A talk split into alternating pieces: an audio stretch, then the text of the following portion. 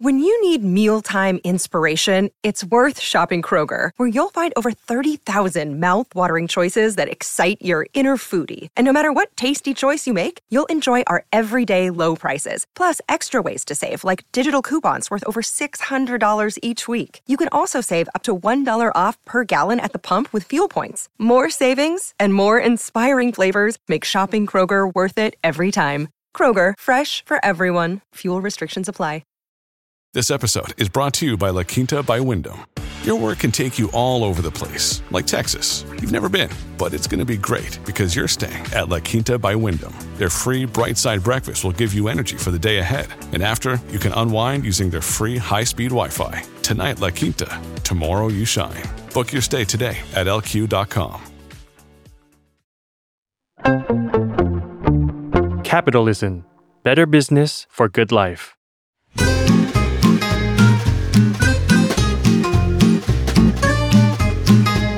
Day One Podcast กับย้อยนภศรศิวิราช ส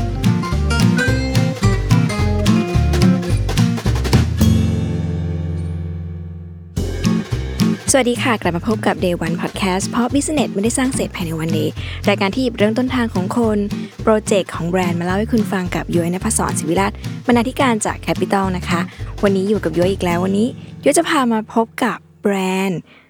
ต้องเรียกว่าอะไรอะตุ๊กตาหรือเปล่า หรือว่าจริงๆมันคือ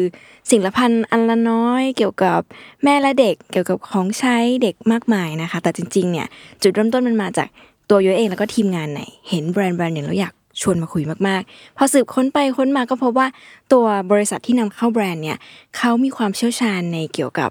ของเล่นเด็กหรือว่าผลิตภัณฑ์เกี่ยวกับแม่และเด็กมามากมายนะคะ คัดสรรเลือกหาแบรนด์ที่เกี่ยวกับเด็กและแม่เนี่ยเข้ามา สู่แบบผู้บริโภคเนี่ยมากมายที่แบบเต็มไปด้วยคุณภาพ วันนี้ก็เลยชวนเขามาเล่าให้ฟังนะคะว่า จริง ๆ แล้วความตั้งใจหรือแม้กระทั่งเดวันของการลุกมาทำสิ่งนี้คืออะไรนะคะ วันนี้ก็จะพาไปพบกับ Joy Toys นะคะ เป็นธุรกิจ นำเข้าสินค้าแม่และเด็กนะคะที่เชี่ยวชาญเรื่องของเล่นเนี่ยมามากกว่า 25 ปีนะคะแล้วก็เราจะคุยกันถึงเรื่องการนำเข้า Jellycat นะคะเป็นแบรนด์ตุ๊กตาที่แบบขนนุ่มมาก ทุกคนที่เป็นแฟนแบรนด์เนี้ยยืนยันเหมือนกันว่าขนนุ่มสุดๆนะคะเป็นแบรนด์จากอังกฤษนะคะที่ต้องบอกว่าได้ใจคนทุกวัยจริงๆนะคะตั้งแต่เจ้าหญิงชาร์ลอตเลย ไปจนถึงแบบไอดอลเกาหลีเขาก็ รักหรือว่าใช้ตุ๊กตาแบรนด์นี้นะคะ ซึ่งเรื่องราวเป็นยังไงงั้นเดี๋ยวเราไปฟังเรื่องราวจากคุณจอยกันก่อนอื่น แนะนำทักทายกับคุณจอยกันก่อนนะคะ สวัสดีค่ะคุณจอย ค่ะ สวัสดีค่ะ คุณจอยอยากให้คุณจอยแนะนำตัวนิดนึงค่ะว่าเป็นใครมาจากไหนชื่ออะไรยังไงค่ะ ค่ะ สวัสดีค่ะ ชื่อจอยกฤษการพัทรภัยสารวสินนะคะ เป็น founder บริษัท JoyToys จำกัด ผู้นำเข้าสินค้าแม่และเด็กทั่วโลกค่ะ สุดยอด อยากจะย้อนกลับไปนิดนึงก่อนที่คุณจอยจะมาตั้งบริษัทนะคะไอความหลงไหล หรือแบบว่าชื่นชอบสินค้าเกี่ยวกับแม่และเด็กเนี่ย มันเริ่มต้นมาตั้งแต่เมื่อไหร่ ต้องบอกก่อนเลยนะคะว่าคือจอยไม่ได้จบด้านบิสเนสมาก่อนเลย ไม่เคยมีความรู้ด้านนี้มาก่อนเลย คือตัวเองเนี่ยเรียนกฎหมายมาตลอดกฎหมายค่ะ เรียนมาแบบว่า 6 7 ปีเรียนแต่กฎหมายตลอดค่ะแต่ว่าพอมาแต่งงานกับสามีเนี่ยค่ะเข้าไปช่วยธุรกิจที่บ้านสามี ซึ่งทำโรงงานผลิตของเล่นไม้ส่งออก มาเกือบ 30 ปีส่งออกทั่วโลกอะค่ะ มันก็เลยทำให้เราเนี่ย ต้องไปออกบูธแสดงสินค้าทุกปีค่ะทั่วโลกไม่ว่าจะเป็นที่เยอรมันที่ อเมริกาที่ออสเตรเลียอย่างเงี้ยค่ะอือหือเราไปทุกปี แล้วพอเราไปงานแสดงสินค้าทุกปีเนี่ยคือข้อดีคือเราจะได้เห็นเทรนด์ของสินค้าแม่และเด็กหรือว่าของเล่นนะคะก่อนก่อนใครในทุกๆปี แล้ววันสุดท้ายอะค่ะของงานแฟร์คือมันจะเหมือนกันหมดคืองานจะเริ่มเงียบแล้วอือหือวิสิเตอร์ก็กลับบ้านพักผ่อนเอ็กซิบิเตอร์ก็จะเตรียมเก็บของกลับบ้านแล้ว เราก็เลยแบบ ชวนแฟนนะคะว่าเออเราไปเดินดูทุกฮอเลยค่ะ ว่ามันมีสินค้าตัวไหนที่แบบเออเราสนใจและคิดว่าแบบมันน่าจะมาขายในไทยได้เผื่อในอนาคต ก็ไปเดินดูอยู่แบบสองสามปีอะค่ะ แต่ว่าก็ยังยังไม่ได้นำเข้าเพราะด้วยเนื้องานที่เราทำโรงงานนะคะ คืองานปัจจุบันเนี่ยมันมันค่อนข้างเยอะ แต่เราก็คิดว่าเออเราดูแล้วเป็นไอเดียเก็บความรู้ไปก่อน เรื่อยๆ แต่ว่าจุดที่ทำให้เราแบบสนใจที่จะนำเข้าสินค้าคือตัวเองเริ่มท้องอ่าแล้วก็จะมีน้องอะค่ะค่ะครั้นี้ยเราก็เริ่มจะแบบเลือกของเราเอง แล้วก็ดูของให้น้อง เราก็เลยอยากได้แบบสินค้าที่มีคุณภาพเข้ามาขายในไทยด้วยค่ะ ตอนนั้นเริ่มต้นจากอะไรคะหมายถึงว่าแบบพอเราเริ่มมองหาสินค้าเกี่ยวกับแม่และเด็ก เนาะเพราะว่าค่ะเราจะต้องใช้เองด้วยอะไรเงี้ยค่ะค่ะ คุณจอยเริ่มจากอะไรของเล่นเลยหรือเปล่า หรือว่าเป็นพวกของใช้ก่อน คือเราเราคิดแบบอืมอาจจะแปลกกับคนอื่นว่าค่ะบางทีถ้าแบบจะมองหาของอย่างหนึ่งเข้ามาขายอาจจะแบบ หยิบทีละแบรนด์นะคะอ่าแล้วเอาเข้ามาขายค่ะแต่เราคิดว่าคือเหมือนกับเราทำส่งออกด้วย เรารู้ว่าหนึ่งแบรนด์เนี่ยกว่าที่เราจะ develop พัฒนาส่งออกคือมันใช้เวลากว่าเราจะรู้ว่าอืมแบรนด์เนี้ยมันมันพร้อมไปได้หรือเปล่าหรือเปล่าพร้อมหรือเปล่า ซึ่งเราคิดว่าเราไม่อยากจะเสียเวลาตรงนั้น สมมติว่าถ้าเราจะนำเข้าหกแบรนด์เราอาจจะต้องใช้เวลาหกปีอ่าคือหนึ่งปีหนึ่งแบรนด์แล้วก็ดูอะไรอย่างเงี้ยค่ะอ่าเราก็เลยเอาแบบเหมือนกับแบบ สนใจห้าหกแบรนด์ก็ขัมัดดเลรวยมกันค่ะเลยมัดรวมแล้วก็เอาเข้ามาพร้อมกันเลยค่ะ คิดว่าแบบเราจะได้เหมือนไม่ต้องเสียเวลา คือทำโปรเซสทุกอย่างมาพร้อมกัน แล้วก็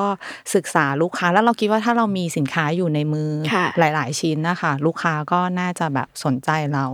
มากกว่า แต่ว่าสินค้าที่เราคัดมาต้องเป็นสินค้าที่ไม่มีขายในไทยแล้วก็จุดที่เราอยากทำให้แตกต่างจากค่ะคนอื่นเนี่ยคือพอเรา เหมือนกับไปออกบูธแสดงสินค้าแล้วเราได้คุยกับลูกค้าเยอะๆอะค่ะค่ะ เราจะเกิดไอเดียว่าเอ๊ะอย่างแบบคนยุโรปหรืออะไรอย่างเงี้ยค่ะ เขาจะมีมุมมองในการเลือกซื้อสินค้าที่ไม่เหมือนกับ คนไทคนยเอเชียคนคนไทยเอเชียเนอะคือเขาหมายถึงว่าเขาให้ความสำคัญเรื่องค่ะ benefit ของของเล่นอ๋อมากกว่าราคา หมายถึงถ้าของราคาถูกค่ะแต่ว่าเด็กเล่นแล้วมันไม่มี benefit ไม่ได้ประโยชน์อืมเขาก็ไม่ซื้ออมเราก็เลยถามเขาว่าแบบ เออเช่นอะไร เขาก็บอกว่าเนี่ยอย่างแบบของเล่นไม้ของ you อะถือว่าเป็น benefit toy มาก ๆ เลย เพราะว่ามันเป็นของเล่นที่ฟังก์ชันน้อย เราก็เอ๊ะแต่ว่าคนเอเชียหลาย ๆ คนเขาชอบอะไรที่มันแบบ ดูแบบว่าสมมุติว่าซื้อ2,000บาทค่ะได้ของกดเยอะมีแสงเออมีเสียงมีไฟเป็นแบบ multi toy เขาบอกโอ้โห อันนั้นตัวอันตรายกับเด็กเลยนะ you รู้ไหมก็เลยแบบคุยกับเขาบอกยังไงเขาบอกว่าเอ่อยกตัวอย่างสมมุติว่า เขาก็หยิบแบบของเล่นเราที่เป็นแบบโทรศัพท์ไม้ขึ้นมาเขาบอกว่าเนี่ย you ลองกดสิกดมันก็ไม่มีเสียง อืมไม่มีเสียงเนี่ย เด็กเขาก็ต้อง stimulate จินตนาการของเขาเองออกมา เขาก็จะทำเสียงตึ๊ดตึ๊ดตึ๊ดว้าตึ๊ดตึ๊ดวน่ารักเขาก็บอกว่าอันนั้นแหละคือมันเป็นพอยที่ทำให้จินตนาการเด็กเกิดเกิดโดยตัวขึ้นของเขาเองว้าวแต่ถ้าเด็กไปกดโทรศัพท์ที่มีเสียงค่ะยูสังเกตปากเด็กเขาปิดสนิทอ่า เพราะว่าเสียงมันออกมาจากโทรศัพท์อัตโนมัติ มันไม่ได้เกิดจากจินตนาการของเด็กที่ออกมา เขาบอกว่าเนี่ยพวกเนี้ยมันเป็นของเล่นที่อันตรายกับลูกมาก ๆ เท่ากับว่าคุณพ่อคุณแม่เนี่ยปิดเหมือนกับกั้นเนอะปิดสวิตช์จินตนาการของเด็กไปเลยโอ้แล้วเขาก็เอ่อ มีมุมมองว่าแบบค่ะไม่จำเป็นว่าเด็กผู้ชายอ่าจะเล่นแบบคิดเช่นทอยไม่ได้อ๋อของเล่นครัว เด็กเล่นได้ยูให้เล่นอะไรเล่นไปเลยให้เขาแบบได้ใช้มือจินตนาการมันเกิดขึ้นเอง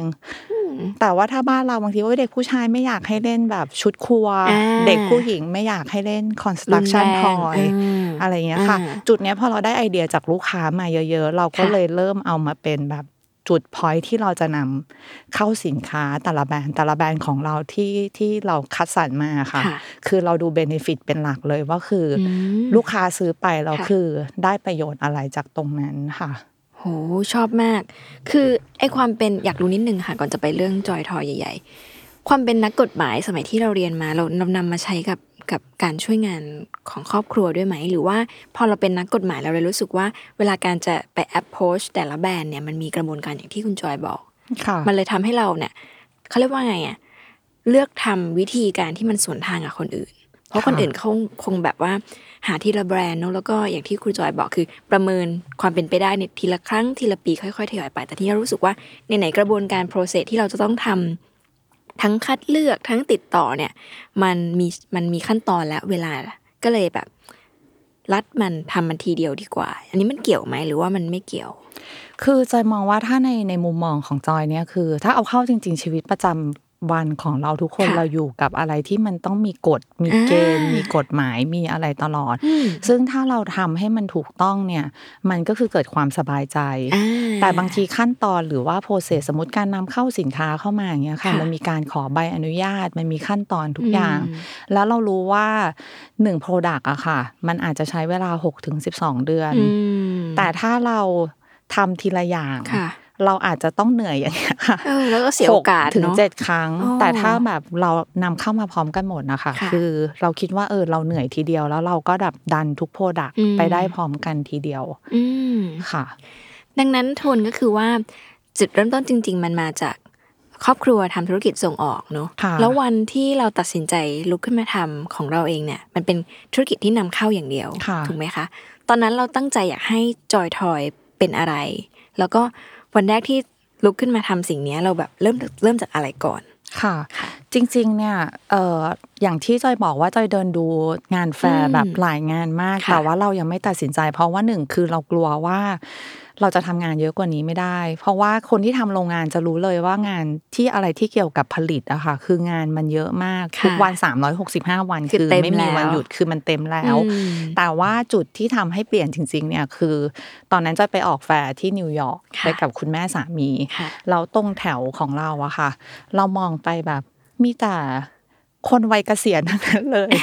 เราก็เลยไปคุยว่าคุยกับเหมือนแบบคุณตาบูธข้างๆอะค่ะเจ็ดสิบน่ารัห้ากจังอืมเขามายืนแบบแจกโบรชัวร์ขายอ่าของเล่นอะไรอย่างเงี้ยค่ะแล้วพอแบบลูกค้าเดินผ่านแล้วไม่ไม่รับโบรชัวร์เขาอะค่ะอ่าเขาก็มองพื้นแล้วเขาก็ทำหน้าเศร้าอ่าเราก็เลยเดินข้ามไปคุยกับเขาว่าแบบ เออยูสบายดีไหมเป็นยังไงยูแบบเอ้ยทำไมยูมาขายของเขาบอกว่า คือเขาก็เสียณแล้วแต่เขาพอเขาอยู่บ้านนะคะเขารู้สึกว่าเขาเหงามากเลยอืมแล้วแบบเขาก็เลยมาทำธุรกิจเนี้ยค่ะค่ะกับลูกสาวอืมเหมือนเขาขายเป้เป้เด็ก แต่ว่าให้เด็กสามารถแบบระบายสีโอ้ยน่ารักได้อย่างเงี้ยค่ะอืมแล้วเราก็เลยถามเขาว่าเราแบบ ยูไม่กลัวเหรอยูแบบอายุเจ็ดสิบกว่าแล้วนะ คือเขาต้องเอาเงินเก็บเขาอะค่ะอ่ามาลงมาทุลนงทุนด้วยค่เขาบอกว่าคือคือเขาเขาไม่กลัวเขากล้ากล้าเสี่ยงอืมเพราะว่าเหมือนกับชีวิตเขาพอเขาจะเสร็จสิบห้าเนี่ยเขาผ่านแบบว้าวผ่านนู่นผ่านนี่มาเยอะแล้ว อันนั้นหลังจากวันนั้นที่ได้คุยกับคุณลุงอะค่ะค่ะเราก็เลยแบบ เปลี่ยนมุมมองเลยว่าเออคุณลุงอายุตั้งเจ็ดสิบห้ายังแล้วทำคือเลยแบบเนอะยังทำเลยเราไม่ใช่ลุงคนเดียวนะคะ มองไปทั้งแถวคือเอ้ยน่ารักงานแฟร์ที่อเมริกามีแต่คนวัยเกษียณทั้งนั้นเลยค่ะอ่าเราก็เลยคิดว่านะตอนนั้นเราแบบเหมือนยี่สิบหกยี่สิบเจ็ดค่ะเองเราจะกลัวอะไรโอ้ยขนลุกอะเราก็เลยมานั่ง list ดูว่าโอเคแบบ ถ้าเผื่อเราทำอ่าเราลงทุนไปแล้วแล้วมันค่ะแบบขายไม่ได้อือหือมันจะเกิดอะไรขึ้นอืมเรายอมรับตรงจุดนั้นได้ไหม ถ้าเรายอมรับได้ก็ไม่เห็นต้องกลัวเลยคุณลุงเขาไม่เห็นคิดมากกันเลย เราก็เลยแบบเริ่มเลยค่ะ หลังจากกลับกลับจากแฟร์ที่นิวยอร์กก็คือติดติดติดต่อต่อแบรนด์เลยติดต่อแบรนด์แล้วก็นำเข้าเลยค่ะ สุดยอดก่อนจะไปเรื่องนั้นขอขอสรุปนิดนึงก่อนว่า อันเนี้ยมันเห็นมุมมองว่าปกติเวลาคนเกษียณนะบ้านเราก็จะแบบ เอ้ยเก็บไว้ เอาเงินไปใช้ชีวิตหรืออะไรเงี้ยแต่ว่าที่อเมริกาเนาะก็มีคนมากมายที่ยอมนำเงินอย่างที่ คุณลุงที่คุณจอยเจออะค่ะ ไปทำบางสิ่งที่ที่มันอาจจะ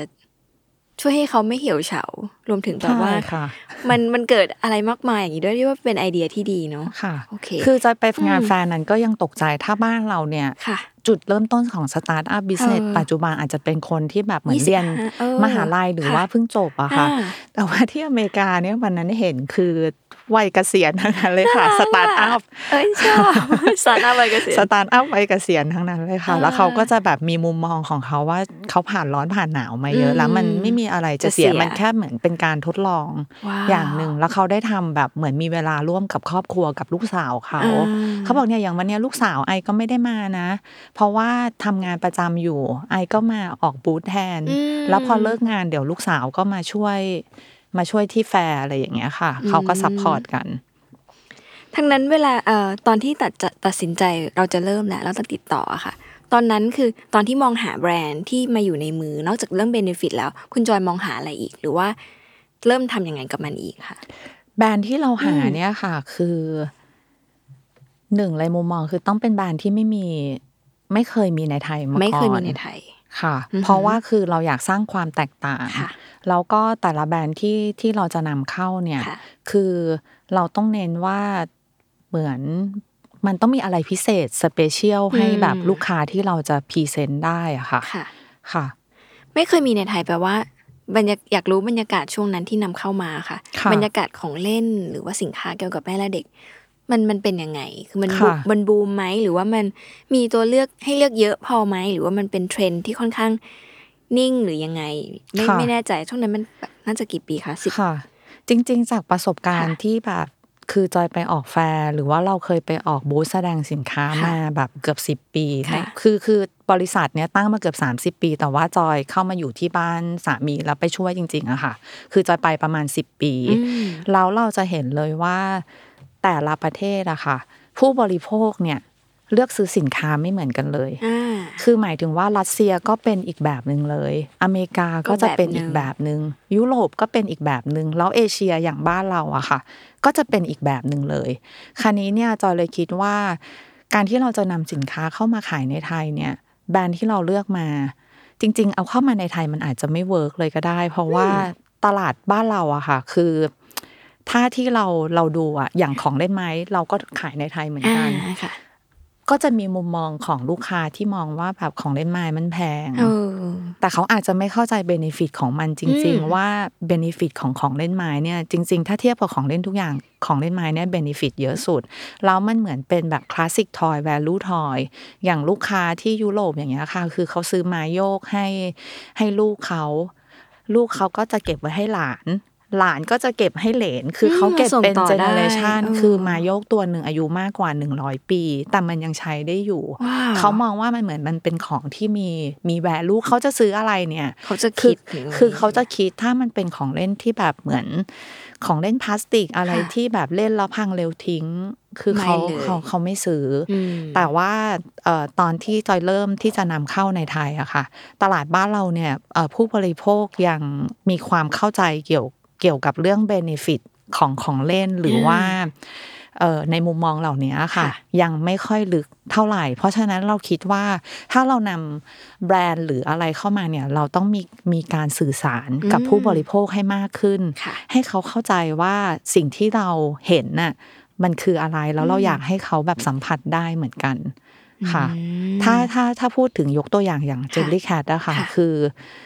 ลูกค้าแบบ ตุ๊กตาอะไรคะ คือตัวละพันห้าตอนแรกเนี่ย ตอนแรกที่จะนำเข้ามาคือถามแบบเพื่อนหรือถามครอบครัวหรือถามหลายค่ะๆท่านเขาบอกว่าแน่ใจเหรอเออจะได้เหรอตุ๊กตาอะไรแบบพันพันห้าถึงหนึ่งหมื่นก็มีแบบค่ะมันมันจะขายได้หรือเปล่าเนี่ยอ่าดูตุ๊กตาบ้านเราตัวละแบบ ตัวละร้อยตัวสองร้อยสองร้อยเยอะแยะเลยนะเออจะขายได้ไหมน้องยูว่าคนน่าจะถามอย่างนี้เยอะค่ะใช่ไหมคะ โอเค ก่อนจะไปถึงเรื่องตุ๊กตา ขายตุ๊กตาราคาพันห้ายังไงเนี่ย ขอย้อนกลับไปนิดนึงก่อน อันนี้ต้องขอเล่าประสบการณ์ด้วยเพราะว่าอินไปด้วยนะคะ ก็คือค่ะเกียวเคยทำงานบริษัทของเล่นเหมือนกันเป็นของเล่นไม้เจ้าหนึ่งในไทยค่ะอะก็พบกับที่เหมือนอย่างที่คุณจอยบอกเลยคือเหมือนกับว่าแบรนด์นั้นน่ะขายดีมากในอเมริกา แล้วก็เวลาจัดในประเทศเนี่ยถ้าเวลามีเซลล์อะไรเงี้ยคือคนญี่ปุ่นครอบครัวญี่ปุ่นเนี่ยแบบเป็นลุมกันเต็มก็ ค่ะคือไม่เคยแทบจะไม่เห็นครอบครัวไทยเลยเหมือนกับความเข้าใจเกี่ยวกับของเล่นเรื่องเนี้ยมันมันค่อนข้างแตกต่างกันยังเห็นได้ชัดอะไรอย่างเงี้ยค่ะ ค่ะ แล้วแล้วตอนนั้นเรา educate ตลาดยังไง ให้ให้เขาเข้าใจว่าแบบยูมันสำคัญนะ การที่ใช้สินค้าหรือของเล่นที่มันให้เบนฟิตกับคน ค่ะ มีวิธีไหมคะ ตอนนั้น คือตอนอืมตอนที่เรา นำแบรนด์เข้ามาค่ะค่ะ คือเราก็พยายามหมายถึงว่าให้ข้อมูลสินค้าอ่าทางหน้าเว็บไซต์ค่ะเราด้วยหรือค่ะว่าทุกครั้งที่ตอนณจุดเริ่มต้นที่เราไปออกป๊อปอัพอะค่ะค่ะจอยไปเองทุกงานเลยเล่าเองตลอดเล่าเล่าเองตลอดอ่าพอแบบเล่าเสร็จลูกค้าบอกว่า พอแล้วค่ะ ซื้อค่ะ คือเขาเข้าใจว่าแบบสิ่งที่เราจะแบบเหมือนสื่อสารให้เขาอะ คือคือพอเขาฟังแล้วเขาบอกเออเขาไม่เคยได้ยินอย่างนี้มาก่อนเลยใช่ใช่ใช่เขาก็แบบตัดสินใจ ซื้อจะว่าคือบางทีเนี่ย คือเรายังคือสื่อบ้านเราอะค่ะอืมค่ะยังยังขาดการแบบสื่อสารตรงเนี้ยอ่าให้ผู้บริโภคฟังค่ะถ้าอย่างเทียบตลาดยุโรปหรืออะไรอย่างเงี้ยค่ะ ทางโรงเรียนก็สื่อสารให้ผู้ปกครองฟังค่ะอย่างเงี้ยค่ะ แล้วพอผู้ปกครองเนี่ยเขาก็ เอาวิธีการคิดเนี้ยค่ะมาใช้กับลูกอ่าคือเขาจะเหมือนสอดคล้องกันหมดโอ้รัฐบาลก็จะแบบซัพพอร์ต support อย่างการสิ่งนี้แบบนำเข้าของเล่นทุกอย่างคือไม่เก็บภาษีเลยว้าวเพราะเขาคิดว่ามันคือพัฒนาการของเด็กอุ้ยอันนี้ดีมาก ใช่ค่ะ เขาคิดว่ามันคือแบบเอ่อพัฒนาการของเด็กค่ะแล้วเด็กคืออนาคตของชาติโอ้ยเพราะฉะนั้นของเล่นหรือหนังสือทุกอย่างเนี่ยคือเขาจะแบบไม่เสียภาษีไม่เสียภาษีเลยทำให้เมืองนอกเนี่ยคือถ้าเราไปเดินจริง ๆ ตามห้างสรรพสินค้าค่ะเราจะเห็นว่าของเล่นหรือว่าทางเลือกของเขาจะเยอะกว่าบ้านเรามาก เพราะว่ามันไม่มีแบบข้อจำกัดทางด้านด้านนี้ด้วยจริค่ะงจริงโอ้พอเห็นอย่างนี้แล้วฟังยิ่งฟังยิ่งอิจฉาแล้วเราอย่างจอยเคยเรียนค่ะเอ่อที่เยอรมันนะคะค่ะก็มีเพื่อนเป็นคนญี่ปุ่นอ่าตอนนั้นเนี่ยคือไปนี่คือตอนที่ไปเรียนภาษาคือพูดเยอรมันกันยังไม่ได้ค่ะก็มีคุยภาษาอังกฤษกันก็เลยถามว่าทำไมเขามาเรียนที่เยอรมันค่ะ เขาก็บอกว่าบ้านเขามีโรงเรียนอนุบาลที่ญี่ปุ่นค่ะ แต่ว่าเขาอยากสร้างความแตกต่าง คือเขาบอกว่าทุกวันเนี่ยคนญี่ปุ่นแบบฆ่าตัวตายเยอะมากอืมเด็กโดนอัดให้เรียนพิเศษตั้งแต่ อนุบาลอ๋อแล้วโรงเรียนอนุบาลไหนที่ไม่มีสอนคอมพิวเตอร์สอนภาษาอังกฤษอย่างเงี้ยค่ะ ผู้ปกครองเอาเด็กออกอืมแล้วเขาเนี่ยคือต้องการสร้างความเปลี่ยนแปลงเขาก็เลยมาเรียนแบบเกี่ยวกับเพดาโกกิเกี่ยวกับเด็กเลยอะค่ะ ที่เยอรมันอ๋อแล้วเขาก็เลยแบบบอกว่าเนี่ยคือเหมือนสื่อการเรียนการสอนค่ะ มันก็เป็นองค์ประกอบสำคัญ แบบอย่างแค่พื้นไม้ในห้องหรือออห้องที่เป็นไม้อะบรค่ะรยากาศเนาะมันทำให้แบบอัตราการเอ่อเต้นของหัวใจเด็กอะค่ะ มันแบบคามมันแบบสงบอุ้ยเขาก็จะให้เล่นแต่ของเล่นไม้ ที่เยอรมันนี่คือของเล่นพลาสติกนี่เป็นกฎข้อห้ามในโรงเรียนหมดทุกโรงเรียนนะคะ คือห้ามมีของเล่นพลาสติก พื้นไม้ห้องไม้ คือมันแบบเหมือนมัน connect กันหมดนะคะแล้วคือพอเหมือนรัฐบาลก็ให้การ support ค่ะโรงเรียนก็ทำขึ้นมาให้เห็นสื่อสารจริงๆให้ผู้ปกครองอืมผู้ปกครองเขาจะมีมุมมองเกี่ยวกับการเลือกของเล่นที่มันแบบว่าลึกมาก แต่เออจอยมองว่าของบ้านเราอะค่ะ เรายังขาดคนที่แบบสื่อสารตรงเนี้ยให้ผู้บริโภคเข้าใจเพ ราะฉะนั้นอ๋อทุกวันนี้คือก็ยังมีคนส่วนหนึ่งที่เลือกซื้อคือเอาแบบของเล่นถูก แล้วก็อืมฟังก์ชันเยฟังอะเยอะดูแบบคุ้ว่ามคุ้มคุ้มๆดูแบบๆตุ้มแต่จริง ๆ เป็นๆอันตรายกับกับลูกมากค่ะโหยจะจดจำไว้เลยอายุจะจะซื้อสิ่งใบไม้ให้ตลอดยังนะแต่ยังประทับใจมาก มาถึงเรื่องว่า พอเราเห็นบรรยากาศแบบนั้น มันทำให้คุณจอยตัดสินใจ ที่จะนำเข้าของเล่นในแบบที่ตัวเองอยาก ให้ลูกเล่นหรือว่าอยากให้คนไทยได้สัมผัสอย่างนั้นหรือเปล่า แล้วตอนนั้นเราเริ่มจากคัดเลือกอะไร แล้วมันกลายมาเป็นแบบจอลี่จอลี่แคทได้ยังไงอะคะค่ะ คือตอนนั้นเนี่ยที่อืมจอยเดินคัดเลือกแบรนด์นะคะ คือเราอยากได้แบรนด์ที่มีความเป็นพิเศษอ่าอย่างเอ่อเจนดี้แคทอย่างเงี้ยค่ะ คือตอนที่เราไปเอ่อบูธของเขาอะค่ะค่ะ คือพอจับสินค้าเราเนี่ย คือเราเราคิดเลยว่าอ๋อแบบ คือจับแล้วเราไม่อยากวางเลย จะบอกว่าทุกคนพูดแบบนี้ค่ะเออเราก็ดีดีไซน์ของเขาอะค่ะค่ะ คือเราคิดว่ามันแบบมันเหมือนมันเป็นแฟชั่น เป็น art อืมเป็นคือมันมันสร้างความแตกต่างจากหลาย ๆ แบรนด์เพราะว่า plush toy หมายถึงที่งานแฟร์ก็ค่ะมีแบบยี่สิบสามสิบแบรนด์นะคะที่เป็นมีตุ๊กตาใช่ใช่ไหมค่ะคะมีทั้ง hall เลยค่ะ เป็นตุ๊กตาให้เราเลือกประมาณ ยี่สิบสามสิบแบรนด์นะคะ คือเราเดินอยากไปเราเดินอืมดูทุกแบรนด์เราจับทุกแบรนด์ค่ะค่ะที่อยู่ใน hall นั้นค่ะแต่ก็ยังไม่มีแบรนด์ไหนที่เราประทับใจเท่ากับ Jellycat ค่ะ ขอทราบหน่อยได้ไหมคะว่าเอ่อนอกจากความประทับใจในตอนที่จับแล้วอะค่ะทำไมทำไมเราถึงเลือก Jellycat คือมันด้วย story ไหมหรือด้วยแบบ คุณสมบัติพิเศษแบบไหน หรือยอดขายเหรอคะที่นู่นมันขายดีหรือหรือยังไงที่ทำให้คุณจอยรู้สึกว่า ต้องเป็นแบรนด์นี้แหละ ที่ฉันต้องเอาเข้ามาให้ได้ ถ้าเป็นแบรนด์อื่นฉันไม่เอา คือตอนแรกเนี่ยที่ไปเดินแฟร์ค่ะ คือทำ choice กับสามีเลยว่าคือเราต้องมี choice number number one กับค่ะ number two อ่ามีถ้าแบบแผนเราไป B ติดต่อแบบค่ะ Jellycat เราคือเขาไม่สนใจเรา เขาค่ะแบบยังไม่อยากให้เราเป็น distributor ในไทยอืมแบรนด์ที่สองเนี่ย คือเราจะเลือกแบรนด์ไหน คือตอนนั้นเรามีแบบแผน A กับแผน B ไว้ในใจค่ะ แล้วก็การที่ต้องต้องบอกก่อนว่าพอเราเป็นเหมือนสตาร์ทอัพอะค่ะค่ะเราไม่มีโปรไฟล์ให้เขาดูเลยโอ้ว่าใช่เราเนี่ยเราทำแบรนด์อื่นแล้วเราประสบความสำเร็จทำยอดขายให้แบรนด์อื่นค่ะยังไงอืมคือเราไม่มีโปรไฟล์ตรงเนี้ยค่ะ ไปไปนำเสนอเขาเลย เพราะฉะนั้นเนี่ยคือต้องอันเนี้ยคือตอนที่ไปติดต่อตอนแรกเนี่ย บอกตรงคือเขาไม่สนใจเลย เราก็เลยบอกเขาว่า คือโอเค นั้นเดี๋ยวแบบเราขอนัด เราขอนัดนัดนัดคุยกับเขาที่ที่ลอนดอนอีกทีหนึ่งค่ะแล้วเราก็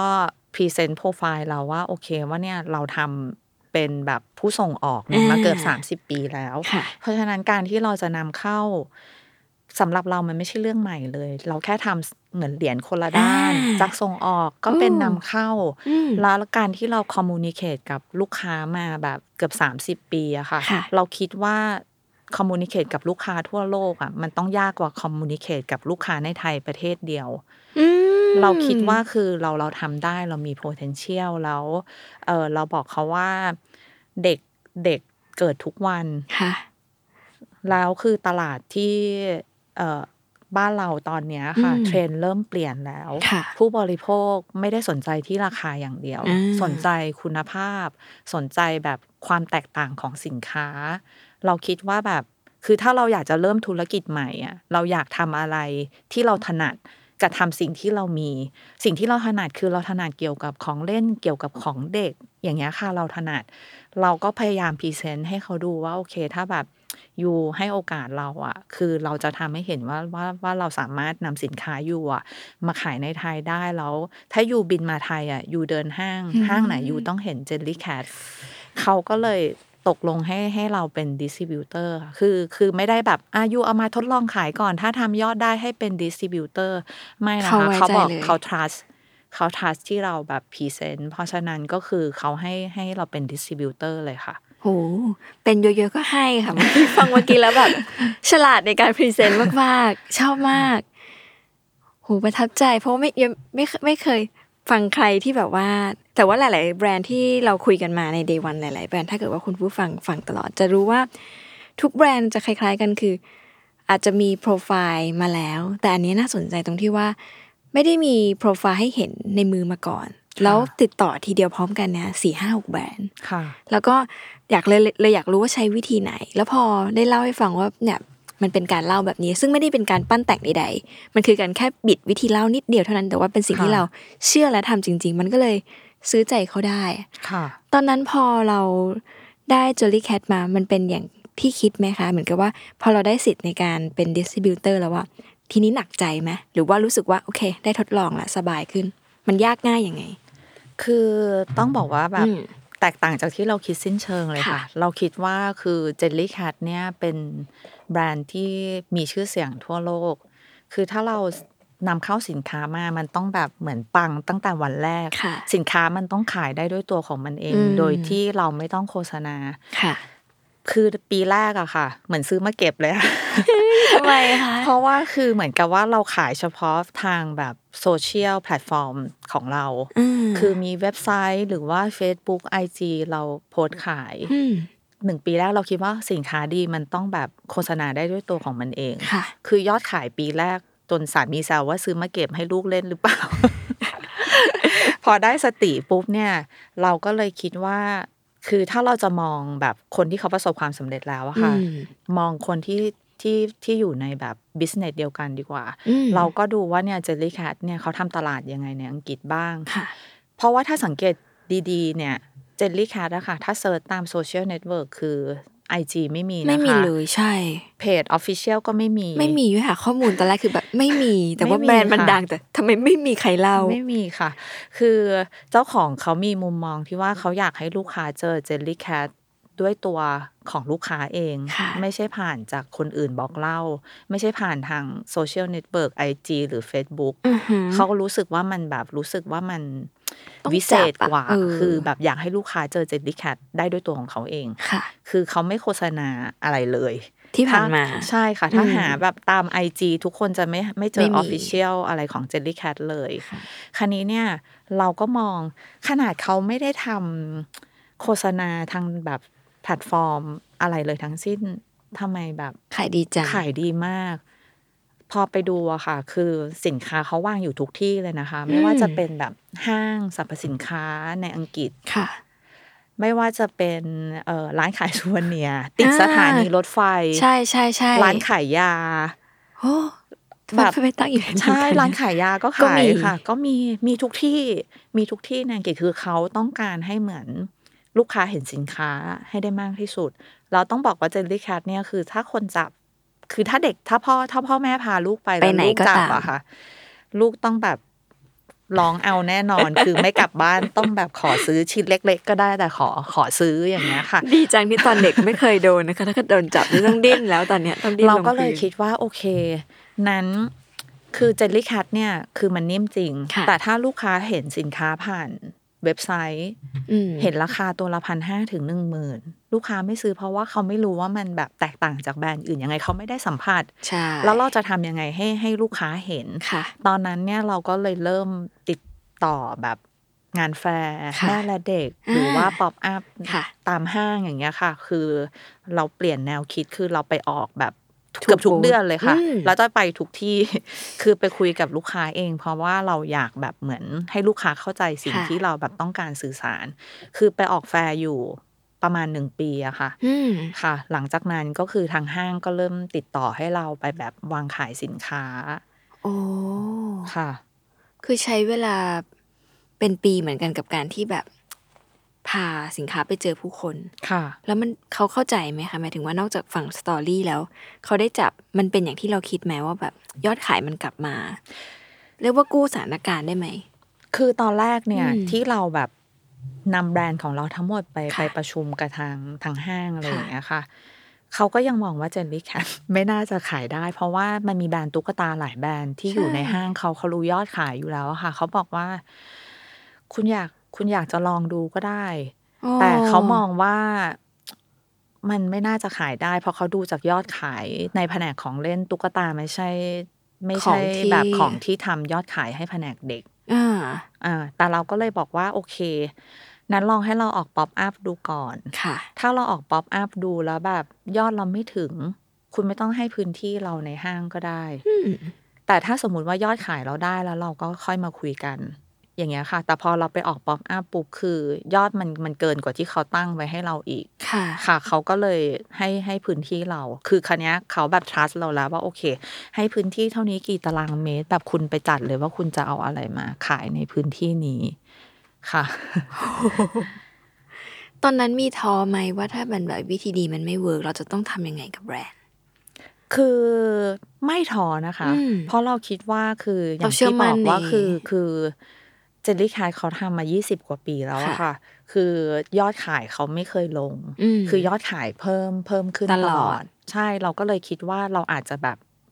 ยังสื่อสารกับลูกค้าได้ได้ไม่ดีพอออ่าลูกค้ายังไม่ได้เห็นสินค้าเราค่ะราวนี้เนี่ยเราพยายามทำตามเหมือนที่เจลลี่แคททำทำตลาดที่อังกฤษนะคะค่ะคือพยายามให้ลูกค้าเห็นสินค้าเรา ทุกทุกๆที่คืออมไปไหนก็เจอสินค้าเราอย่างเงี้ยค่ะ พอตอนนี้เนี่ยคือลูกค้าแบบ ไปไหนเจอสินค้าเราคือเขาแบบเหมือนกับเข้าใจเข้าใจเรามากขึ้นอย่างเงี้ยค่ะ อืม อันนี้คือเดี๋ยวคุณผู้ฟังจะตามไม่ทันว่าแบบ เอ๊ะแบรนด์มันสรุปมันดีงามยังไง อยากให้คุณจอยเล่าความเป็นมาของแบรนด์ให้ฟังหน่อยได้ไหมคะว่า ต้นกำเนิดของแบรนด์ Jellycat เนี่ยมันมาอย่างไง แล้วก็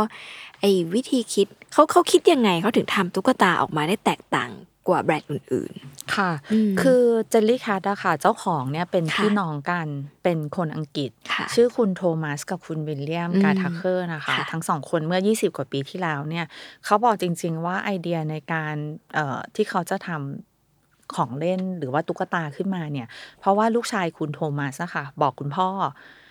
ว่าตลาดของเล่นที่อังกฤษน่าเบื่อมากเลยณอืมณเมื่อแบบ20กว่าปีที่แล้วๆค่ะเขาบอกว่า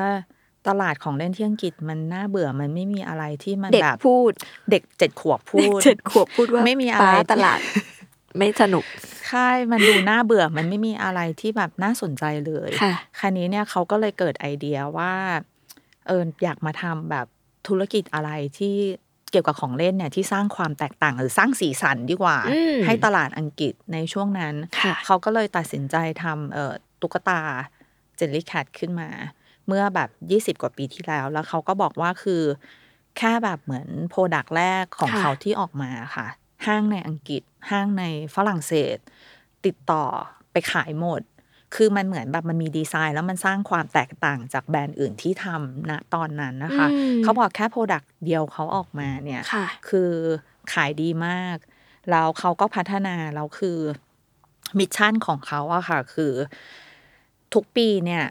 เออ Jellycat จะมีทั้งหมดสี่แคตตาล็อกค่ะ คือเหมือนกับว่าอย่างปีเนี้ยค่ะอืมเขาก็จะเรียก main แคตตาล็อก2022 ค่ะ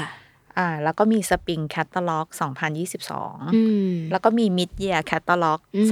2022 แล้วก็มีคริสต์มาสคือจะว่าไม่มีแบรนด์ไหนที่สามารถหนึ่งปีออกสี่แคตตาล็อกแล้วมีแบบมากกว่า 400 แบบภายในหนึ่งปีอะค่ะ โอ้โห คือแบรนด์อื่นจะว่าถ้าก๊อปเขาคงก๊อปกอบ ไม่ทันไม่ทันอะนะคะก็ไปเลยไม่ทันนะคือยังก๊อปไม่เสร็จเลยแบบออกอันใหใหม่ม่ออีอกกแล้แล้ววใช่สค่ะนุกคือเขาเขาขายเขาขายดีไซน์เขามองว่าแบบ คือ Jellycat เนี่ยมันเป็นทั้ง art เป็นแฟชั่นอ๋อมันเป็นการผสมผสานระหว่างแบบหลาย ๆ อย่างมันไม่ใช่แค่ตุ๊กตาชิ้นเดียวโอ้ค่ะขยายความหน่อยได้ไหมคะมันไม่ใช่แค่ตุ๊กตาไง คือเหมือนกับ ก็ยังแอบงงว่าแบบพอพอบอกว่าจะสร้างจะสร้างของเล่นที่มันตื่นตาตื่นใจก็เลยออกตุ๊กตาขึ้นมา แล้วตุ๊กตาก็เลยแบบเป็นที่นิยมมากทำไมอะคะทำไอ้ตุ๊กตา คือเขาบอกว่า เออคือจอยเคยไปบริษัทเขาอะค่ะ คือตอนที่เข้าไปเนี่ย พอเขาแนะนำแผนกคือตกใจมาก ดีไซเนอร์อะค่ะค่ะ เยอะกว่าทีมขายอีก ว้าว เราดีไซเนอร์อะค่ะ คือเขาแบบเหมือน ไปแบบดู museum อ่า ไปแบบเดินทางหลายประเทศ ดูงานดูเทรนด์หรือว่าอะไรเงี้ยเหมือนให้เกิดไอเดียในการครีเอทีฟของเล่นนะคะ คือ Jellycat นะเขาบอกเลยว่าเขาไม่เคยมองคู่แข่งเลยว่า คู่แข่งอะปีนี้จะออกแบบมาเป็นแบบเอ่อตุ๊กตาแนวนี้ อ่าเขาบอกว่าคือถ้าเรามองคู่แข่งอะถือว่าเราช้าไปแล้ว อืมเราเราต้องมองไปไกลกว่านั้น ใช่เราต้องมองไปไกลกว่านั้น เพราะฉะนั้นคือ ทีมออกแบบเขาเยอะมาก เขาถึงสามารถออกได้สี่ถึงห้าร้อยแบบต่อปีอะค่ะโอ้แล้วดีไซเนอร์ของเขาเนี่ยค่ะคือเขาเหมือนกับแบบให้ดู museum อืมให้เห็นแบบเหมือนเกิดไอเดียเยอะๆอะค่ะอืมในการออกแบบสินค้าอืมเพราะว่าเจลลี่แคทคือคนอาจจะแบบเข้าใจว่ามีแค่ตุ๊กตากระต่ายค่ะเห็นแบบตุ๊กตากระต่ายหูยาวๆแต่จริงเนอะๆคือมีหมดทุกแบบเลยค่ะ ไม่ว่าจะเป็นซูชิ ขนมปังดอกไม้แบบพระอาทิตย์ อะไรอย่างเงี้ยค่ะ คือคือเป็นตุ๊กตาที่มีทุกแบบหรือว่าแก้วกาแฟ ก็มีตุ๊กตา ก็มีตุ๊กตาอยากค่ะได้คุณจะเอาเข้ามาไหมขวด เอ่อน้ำผลไม้อุ๊ยก็มีน่ารัก มีหมดเลยค่ะ เป็นเป็นทุกอย่างเลยค่ะจริงๆ ดังนั้นจุงดเด่นของเขาคือดีไซน์ถูกไหมคะเขาให้ความดีไซน์สำคัญค่ะกับเขาลงทุนกับการดีไซน์แล้วก็ดีไซเนอร์มากใช่ค่ะๆเรื่องอื่นที่ที่มันเป็นจุดแข็งของเขาคือเรื่องไหนอีก นอกจากเรื่องดีไซน์ แล้วก็กลยุทธ์วิธีการขายที่วางไปทุกจุดที่คนมองเห็นค่ะ เอ่อ จอยว่า Jellycat เนี่ยเป็นค่ะหนึ่งในไม่กี่แบรนด์ในโลกที่ผ่านการทดสอบเรื่องความปลอดภัยสำหรับเด็กตั้งแต่แรกเกิด อืมหมายถึงว่าเด็กที่เกิดมานิวบอ r นวันแรกอะค่ะ ค่ะ ก็สามารถใช้สินค้าแบรนด์เจลลี่แคทได้เลย ซึ่งถ้าแบรนด์อื่นในท้องตลาดอาจจะแบบต้องเด็กหนึ่งขวบขึ้นไปแล้ว ถึงค่ะ สามารถเล่นของเล่นชนิดนี้ได้หรือมสามขวบขึ้นไปแล้ว อย่างเงี้ยค่ะ แต่ว่าเจลลี่แคทอะค่ะ แบรนด์เขาคือ มีทั้งดีไซน์ มีทั้งคุณภาพ แล้วก็ความปลอดภัยเนี่ยสำคัญสุดอืมผ่านมาตรฐานยุโรปอเมริกาค่ะ ค่ะ แล้วพอมันเป็นของจริงๆตุ๊กตามันเป็นน่าจะเป็นของเล่นที่ไม่ได้ซื้อกันบ่อยๆด้วยเนอะเพราะมันตัวหนึ่งค่ะมันใช้ได้นานแล้วเด็กบางคนอาจจะติดตุ๊กตาแบบเรียกว่าเป็นน้องเน่าไล่มาพอมันเป็นอย่างนั้นมันขายมันจะขายได้น้อยลงหรือว่าเขามีวิธียังไงทำให้แบบ มันขายได้เยอะๆขึ้น หรือว่าจริงๆไอ้กลยุทธ์การที่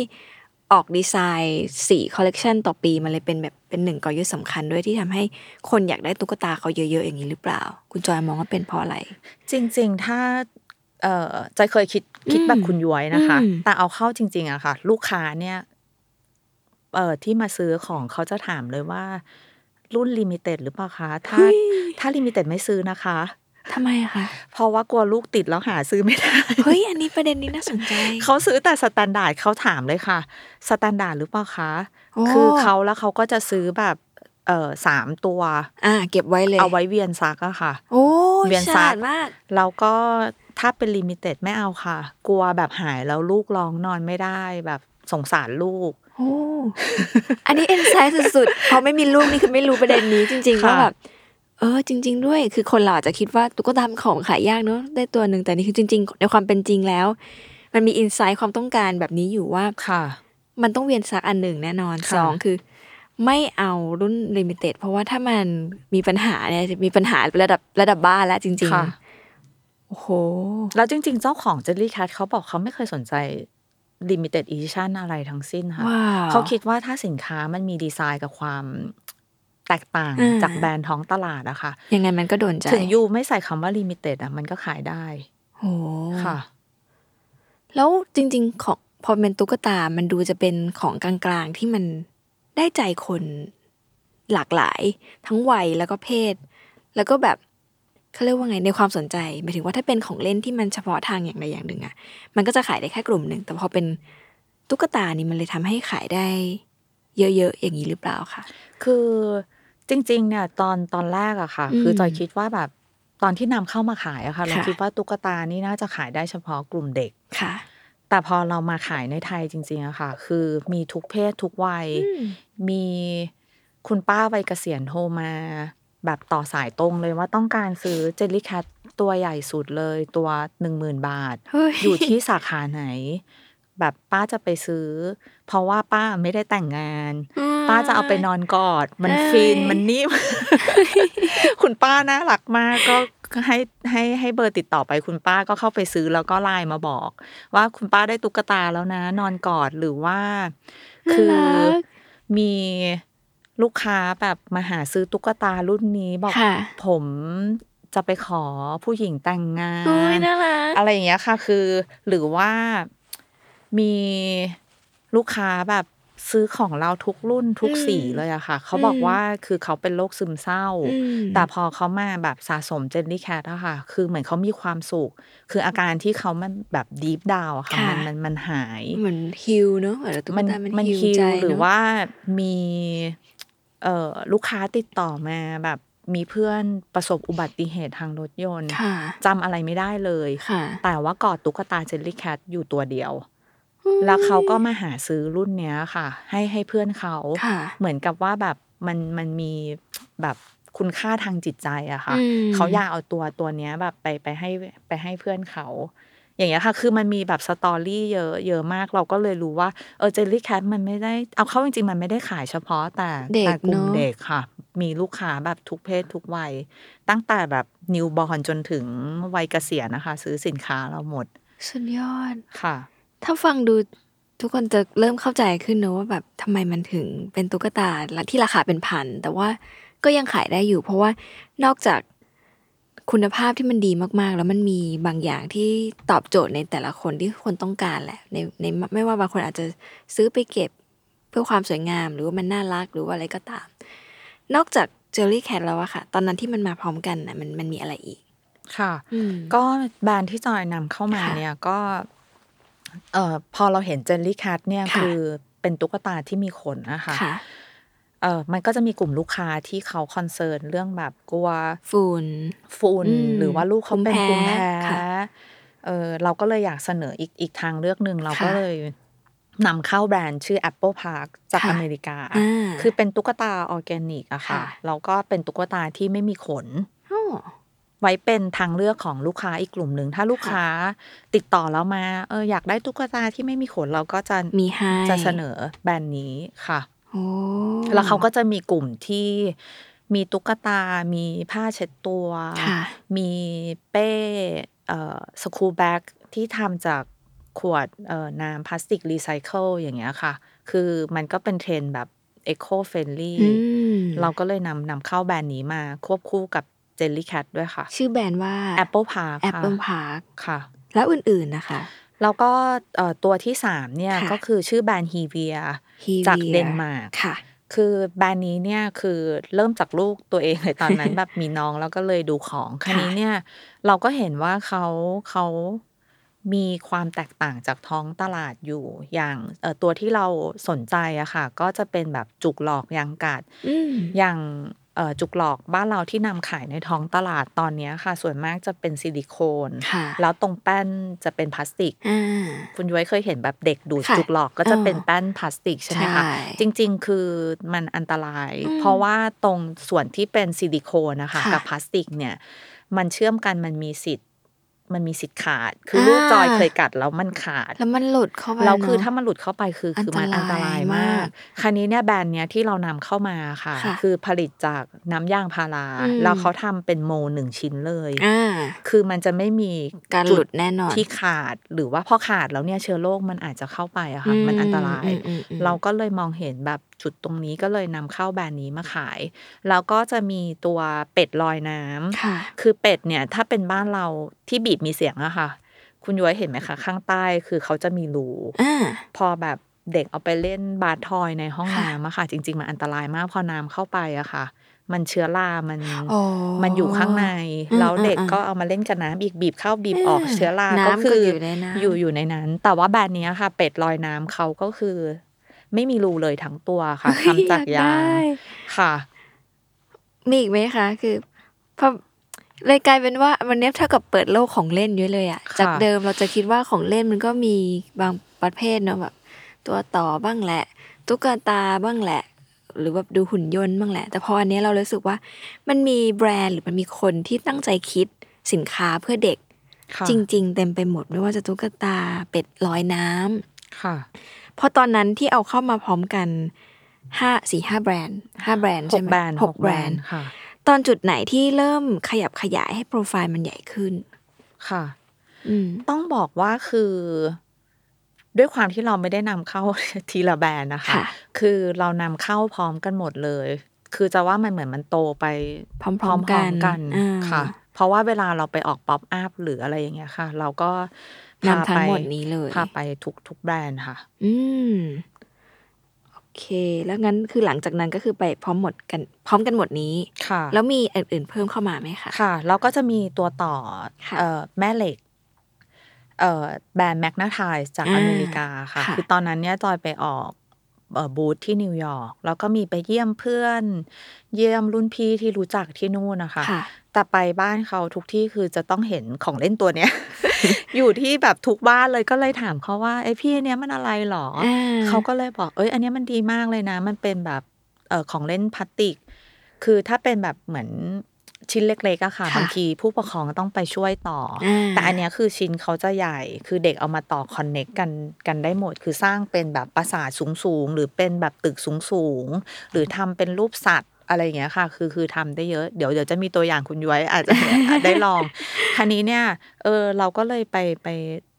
พอดีที่แฟร์เขาก็มาออกด้วยค่ะเราก็เลยไปที่บูธเขาแล้วก็ไปคุยก็เลยเออได้ไอเดียแล้วเขาก็บอกว่า มันเป็นของเล่นแบบไม่กี่ชิ้นในโลกนะที่เด็กเล่นเราพัฒนาสมองซีกซ้ายกับซีกขวา ได้พร้อมๆกัน น่าสนใจแล้วโรงเรียนเนี่ย คือทุกโรงเรียนก็ต้องมีอันนี้มีอันนี้เหมือนกัน เด็กแบบเรียนรู้เรื่องเรขาคณิต จากเอ่อ part แต่ละ part ได้ แต่ในทางกลับกันก็นำมาต่อเป็นไดโนเสาร์ต่อเป็นบ้าน ต่อเป็นปราสาทตึกสูง หรือว่าเด็กเอามาต่อเป็นโดมิโนอะค่ะ เขาบอกว่ามันพัฒนาสมองซีกซ้ายกับซีกขวาได้พร้อม ๆ กันเลย คือพอมันมันไร้กรอบมันก็เลยเล่นอะไรได้หลากหลายมากๆ แล้วแต่เด็กจะครีเอทอย่างนี้ใช่ไหมคะใช่ค่ะ เราก็เลยโอ้ติดต่อนำนำแบรนด์นี้เข้ามาขายค่ะ ในบรรดาทุกแบรนด์มีแบรนด์ไหนที่ยากสุดและง่ายสุดไหมคะในแง่ของการแบบ ทำตลาดอืมจอยว่าคือ หรือแบบเป็นเป็นที่ต้องการพอดี แต่แต่ละแบรนด์มีความยากง่ายไม่เหมือนกันอืมอย่างเอ่อแบรนด์ฮีเวียเนี่ยค่ะ คือณตอนที่เรานำเข้ามาเนี่ย คือเขามีแบบเชิญ distributor ทั่วโลกให้ไปที่เดนมาร์กอะค่ะค่ะคือเขาต้องการพยายามสื่อสารให้ distributor ทุกคนเข้าใจอ่าแล้วก็นำไอเดียเนี้ยมาขายสินค้าเขาในใน ใน way ของในตัวเองใน way ของตัวเองค่ะ คืออันเนี้ยเนี่ยตอนที่เราไปที่นู่นนะคะ คือเอาเข้าจริง ๆ คนที่อาศัยอยู่ในสแกนดิเนเวียทุกคนนะคะ เขาจะ concern เรื่องเหมือนภาวะโลกร้อนอ่ามากกว่าใช่ใช่เพราะเขาอยู่ตรงนั้นเนี่ยค่ะถูกเหมือนกับถูกถูกเขาพาไปดูเลยว่าเนี่ยเมื่อก่อนแบบ ตรงเนี้ยเขาเคยเล่นไอซ์สเก็ตได้นะ อืม เดี๋ยวเนี้ยมันไม่ได้แล้ว you ดูมันเป็นน้ำแบบอย่างเงี้ยไปเลยแม้กระทั่งประเทศเขาหนาวขนาดนี้ ใช่ทุกคนคืออมต้องต้องช่วยกันคือค่ะ มีมีแบบเหมือนตรงเนี้ยเรื่องสิ่งแวดล้อมเพราะฉะนั้นคือเขาจะลดการใช้พลาสติกมากๆอะอืค่ะ ม คือ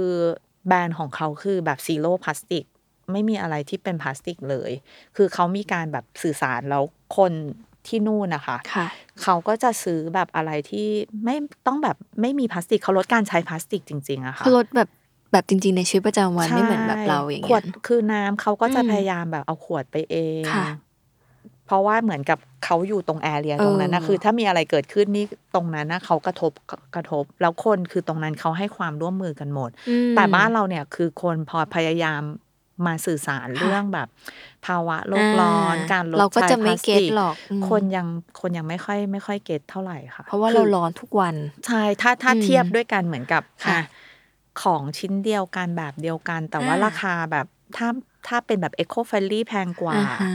คนอาจจะป้านเราอาจจะเลือกซื้ออีกอย่างที่มีพลาสติกแต่ว่าถูกกว่า ยังมองว่าพลาสติกมันมันคงทนกว่า มันใช้ได้นานกว่า อย่างเงี้ยค่ะอืมนั่นงั้นแล้วเราแล้วเรา ต่อสู้หรือว่าหาวิธีขายยังไงให้มัน อย่างที่โดนจใจอยบอกเลยคือต้องพยายามสื่อสารกับอ่าลูกค้า เยอะๆเลยค่ะค่ะ ให้เขาเข้าใจเขาก็จะแบบอ้าวทำไมทำไมแบบราคานี้เออเราก็ใช้ได้น้อยกว่าด้วยนะคะอ่าจุกหลอกที่ที่เป็นยางอะค่ะค่ะ อายุการใช้งานเนี่ยจริง ๆ คือน้อยกว่าซิลิโคนอืมคือเราก็คุยกับทางเจ้าของแบรนด์เขาก็บอกว่า เหมือนแปรงสีฟันเด็กเลยค่ะอืมต้องแบบเปลี่ยนตลอดเปลี่ยนตลอด จุกหลอกก็เหมือนกันเออ you จะให้ลูกแบบใช้อันเดียวอย่างแปรเงี้ยแปรงสีฟันอันที่สกปรกสกปรกไหมก็ต้องแบบอ่านึนึกถึง concern ตรงนี้ด้วยอะไรอย่างเงี้ยค่ะ แล้วก็เรื่องความคือเขาให้ความสำคัญเรื่องความปลอดภัยกับเด็กไงคะอย่างตามที่จะบอกว่าถ้าจุกหลอกแบบ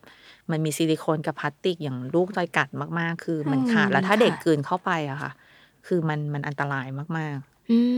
มๆค่ะ แล้วอย่างแบบ ที่จะบอกเป็ดลอยน้ำบ้านเราก็ไม่ได้ concern จุดนี้เลยว่ามันมีเชื้อโรคราเชื้อราอยู่ข้งในหรือเปล่าค่ะ เขาบอกว่าลองเอาที่เดนมาร์กเขาจัดงานเลยค่ะ ให้เอาเป็ด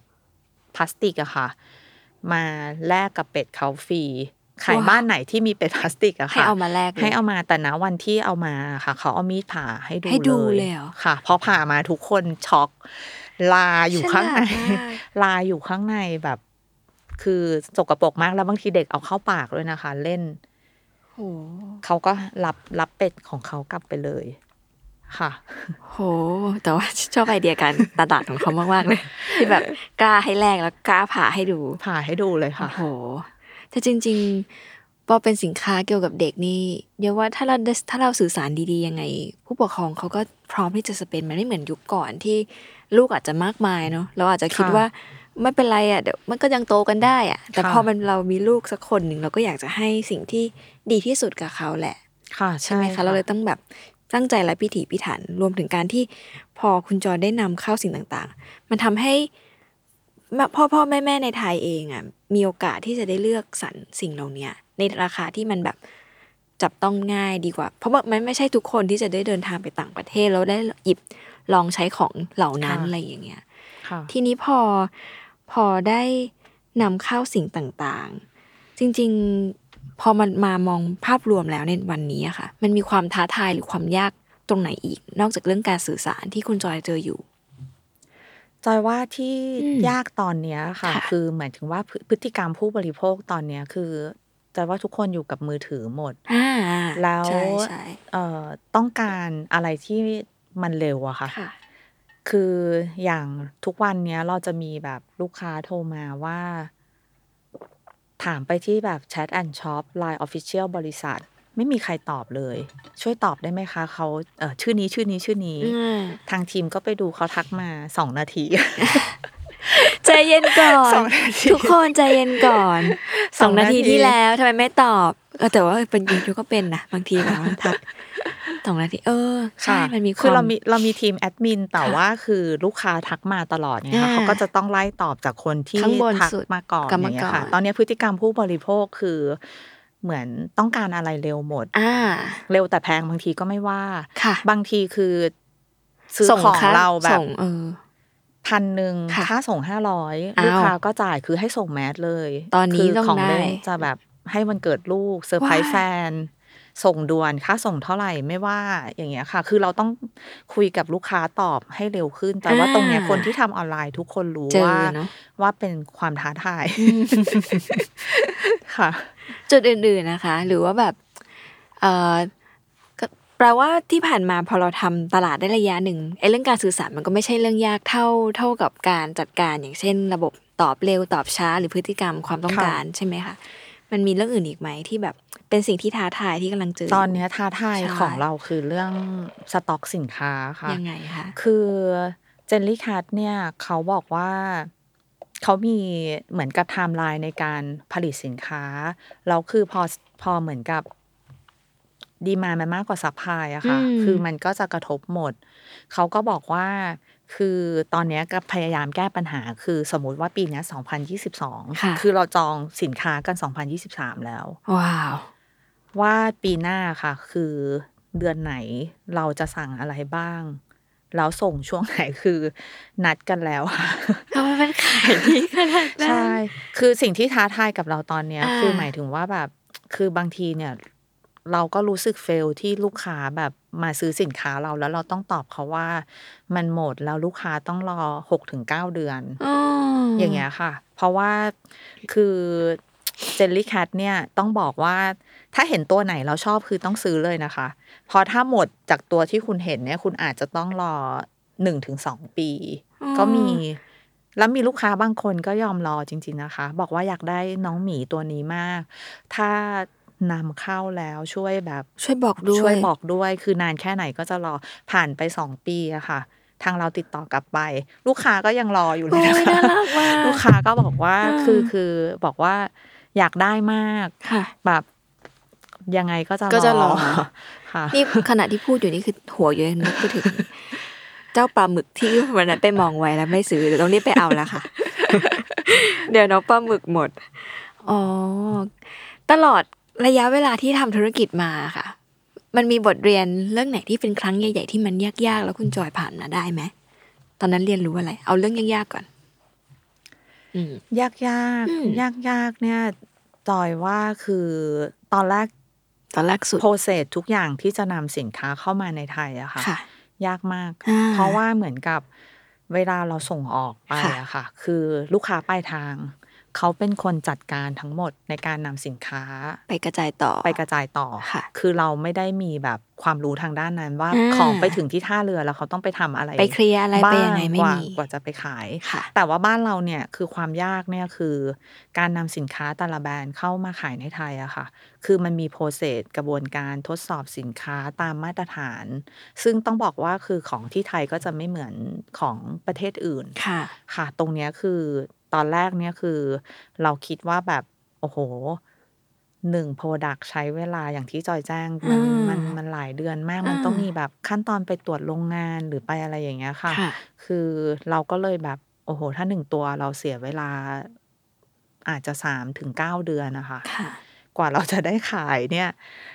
มันคงนานมากอืมเพราะฉะนั้นคือจุดในเมื่อมันยากแล้วเราขอทำรอบเดียวอ่าเราก็เลยศึกษา โปรเซสดูว่ามันเป็นยังไง แล้วเราก็ทำพร้อมกันเลยทีเดียว จะว่าตรงนั้นนะคะคือจุดที่ยากแหละ ถ้าจุดผ่านที่ผ่านยากมาได้ก็คือ อันนี้มันก็จะโฟล์ไปค่ะโหน่าสนใจ เพราะว่าจริง ๆ คนอาจจะชอบคิดว่า โอ้นำเข้ามันจะไปยากอะไรไม่เหมือนผลิตชันที่ต้องมานั่งผลิต แล้วก็ส่งออกหรือว่าขาย มันก็มีกระบวนการความยากของมัน และยิ่งแบบ แต่ละเมืองแต่ละที่เขาก็จะมีกฎในการควบคุมดูแลค่ะอำนวยความสะดวกไม่เหมือนกันค่ะ แล้วจุดอืมยากอีกอย่างหนึ่งค่ะเนี่ยคือจอยว่าผู้บริโภคในไทยอะค่ะ คือ ยังเน้นเรื่องราคาเป็นหลักอ่าหมายถึงว่าสินค้าแบบเดียวกันค่ะถ้าเขา pre-order เทียบราคาเนอะถ้าอืม pre-order ค่ะถูกกว่าค่ะฉันเลือก pre-order อ่าแต่เอาเข้าจริง ๆอะค่ะ คืออย่างจะไปเยี่ยมลูกค้าที่สวิสนะคะ ค่ะคือยุโรปเนี่ย เจอแบบกระทบภาวะเศรษฐกิจอืมเยอะเยอะในหลาย ๆ ปีที่ผ่านมา แต่เขาบอกว่าสวิสไม่เป็นไรเลย แบบ you รู้ไหมว่าทำไมค่ะเขาบอกว่า เพราะว่าคนสวิส support คนสวิสด้วยกัน หมายถึงว่าธุรกิจที่อยู่ในเมืองอะค่ะ เปิดโดยคนสวิสหมดเลยค่ะ แล้วอย่าง ถ้าเป็นร้านของเล่นจากอืมประเทศอื่นค่ะบางทีมาเปิดเจ้าของไม่ใช่คนคนสวิสนะคะ อยู่ได้ไม่ถึงปี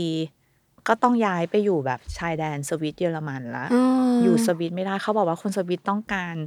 support local กันเอง local ด้วยกันเพื่อให้ภาษีอะค่ะ มันอยู่ในสวิสอ่าแล้วท้ายสุดคนสวิสก็คือได้ประโยชน์ เขามี mindset ตรงนั้นนะกันค่ะค่อนข้างเยอะ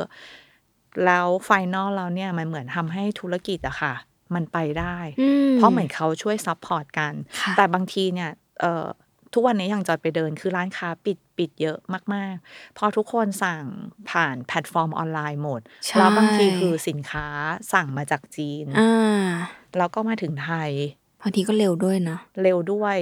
แต่ถูกเงินมันไม่ได้อยู่ในไทยใช่นะคะ ถ้าเราค่ะมองถ้าเรามองจริงเราอาจจะเอาสะดวกว่าเออมันถูกกว่าๆค่ะเหมือนทุกวันนี้แบบธุรกิจมีปัญหาเยอะอะมีแบบ ลูกค้ามาถามเราเยอะว่าอืมโอ้ยอย่างนี้ไปแบบพ r ออเดอร์มาแบบถูกกว่าอ่าอะไรอย่างเงี้ยค่ะ เราก็พยายามสื่อสารให้เขาฟังว่าเออสินค้าที่เรานำเข้ามาค่ะ มันผ่านกระบวนการหลายอย่าง มันมีทั้งแบบค่าขนส่งสินค้าค่ะมีทั้งภาษีค่ะแล้วก็มีค่าทดสอบสินค้าอ่าแต่ว่าเราอยากนำเสนอ service อืมถ้าสมมุติ ซื้อสินค้าไปแล้วค่ะมีปัญหาอืมกลับมาติดต่อเราได้ตลอดเวลาค่ะแล้วคุณก็มั่นใจได้ว่าสินค้าที่ซื้อจากเรามันคือสินค้าแท้อืมมันคือของแท้ค่ะแล้วถ้าเออ